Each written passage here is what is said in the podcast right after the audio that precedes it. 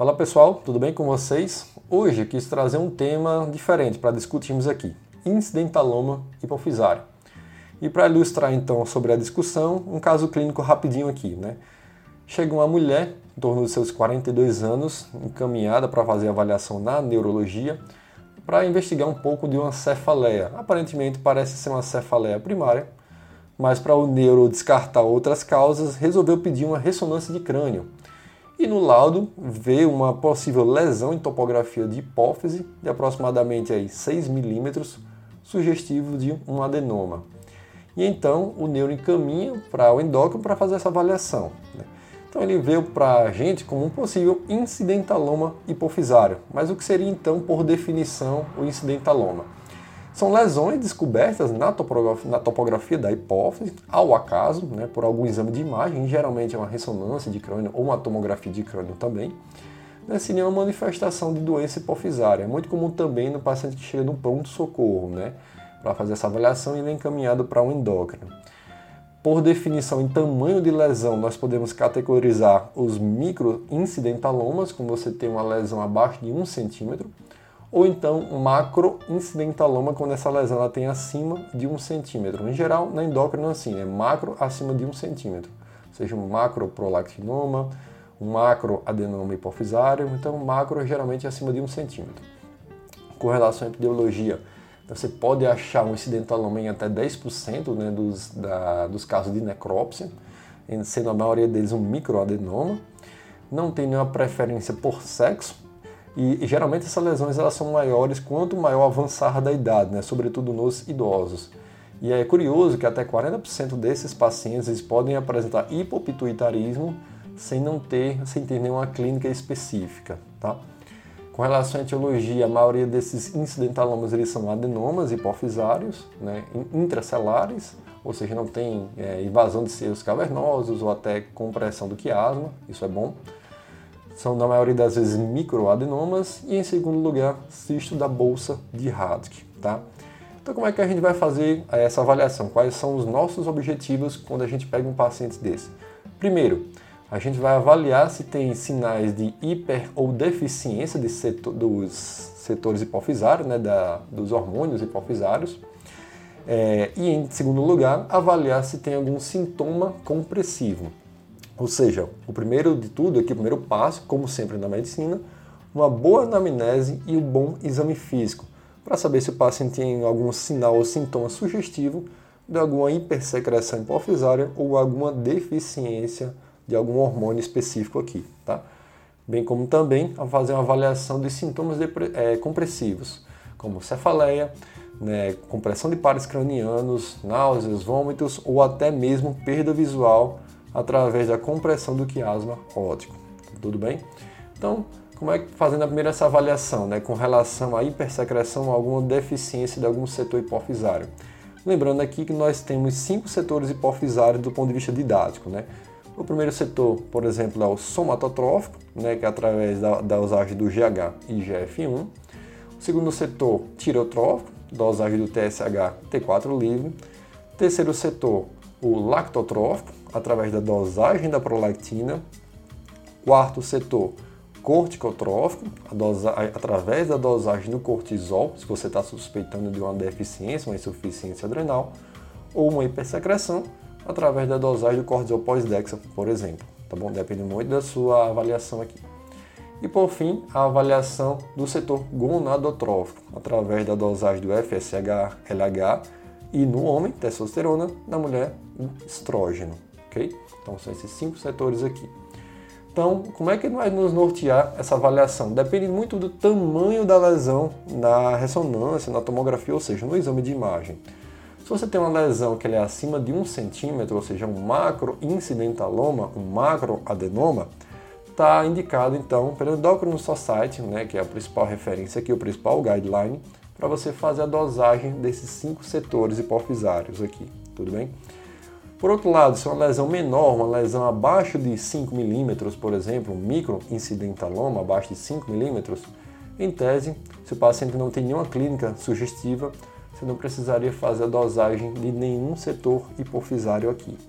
Mas se você está naquele limbo, uma lesão entre 6 milímetros, 9 milímetros ali, está indicado pelo guideline, você poderia sim dosar tudo, mas sobretudo aqui a prolactina e o GH, ou seja, o setor lactotrófico e o setor somatotrófico, né? Porque a taxa de cura aqui através da cirurgia, ou no caso aqui de uma acromegalia, né, por exemplo, ou um, um prolactinoma através da medicação é muito alta. Então, está é, tá indicado sobretudo a dosagem desses dois setores aqui, são os principais, né? E, além disso, se você tem uma clínica sugestiva, por exemplo, de hipercortisolismo, lançar mão também né, do cortisol pós-dexa, como a gente comentou aqui, tá? Mas não está indicado de rotina ou de rotina você faz o rasteio para o setor tirotrófico e gonadotrófico, lembro aqui, nesse limbo, né, entre 6 a 9 milímetros. Então, resumindo, uma, um macro incidentaloma, dosar tudo, num micro incidentaloma abaixo de 5 milímetros, não precisaria de nada, nesse limbo, pelo menos prolactina e GF1, tudo bem? E como a gente falou também, outro, nosso outro objetivo é saber se tem algum sintoma compressivo decorrente dessa lesão. Então a gente vai avaliar numa boa anamnese, bom exame físico, além de a presença de cefaleia, né, a presença de náuseas, vômitos, também através do exame de físico, é, a comprometimento de alguns pares cranianos, mas sobretudo a avaliação de perda visual, né, se esse paciente tem algum sintoma de perda visual através da compressão do quiasma óptico. Então aqui está indicado, né, se o paciente tem algum desses sinais, você faz a avaliação também de uma campimetria computadorizada, né, para avaliar o, a quanti, quantificar essa perda visual. É, lembrando aqui a, da história natural, né, em relação a crescimento, os macroadenomas eles tendem a ter um crescimento maior em relação aos microadenomas. Né, as lesões císticas, por exemplo, o cisto da bolsa de Hartke, dificilmente ele vai crescer ao longo do tempo. É, essas lesões, micro, os microadenomas, eles tendem, na sua imensa maioria das vezes, se tornarem estáveis ao longo do tempo, né, o que não pode acontecer em geral com os macroadenomas, em torno de menos de 10% dos macroadenomas eles vão ficar estáveis ao longo do tempo. Tem que ficar atento também que eles podem apresentar apoplexia, mas é muito raro que é o sangramento dessa lesão hipofisária. Como a gente comentou, a ressonância magnética é o método de escolha aqui, a ressonância da célula turca ou célula Tusk, para você avaliar melhor o tamanho e as características dessa lesão. E dependendo do tamanho da lesão ou das suas características, se tem uma hipersecreção específica, isso vai lhe nortear para o seu tratamento específico também adequado. Por exemplo, se é um paciente que tem um provável prolactinoma, você vai fazer um tratamento medicamentoso. Mas se é um paciente que tem um, uma acromegalia, um adenoma não secretor, enfim, outras lesões hipofisárias, provavelmente o tratamento será cirúrgico aqui. Tudo bem? E com relação ao segmento, né, vamos supor que você fez tudo, dosou tudo nesse paciente. Era uma lesão de aproximadamente 1,2 centímetros, ou até no nosso caso, né, uma lesão de 6 milímetros, que realmente você resolveu dosar tudo. E estava tudo bem, como é que você vai fazer o segmento desse paciente a longo prazo? Pela endócrina society, mais uma vez, você vai estratificar no tamanho da lesão. Se é uma lesão abaixo de um centímetro, ou seja, um microadenoma, você poderia repetir essa ressonância com um ano.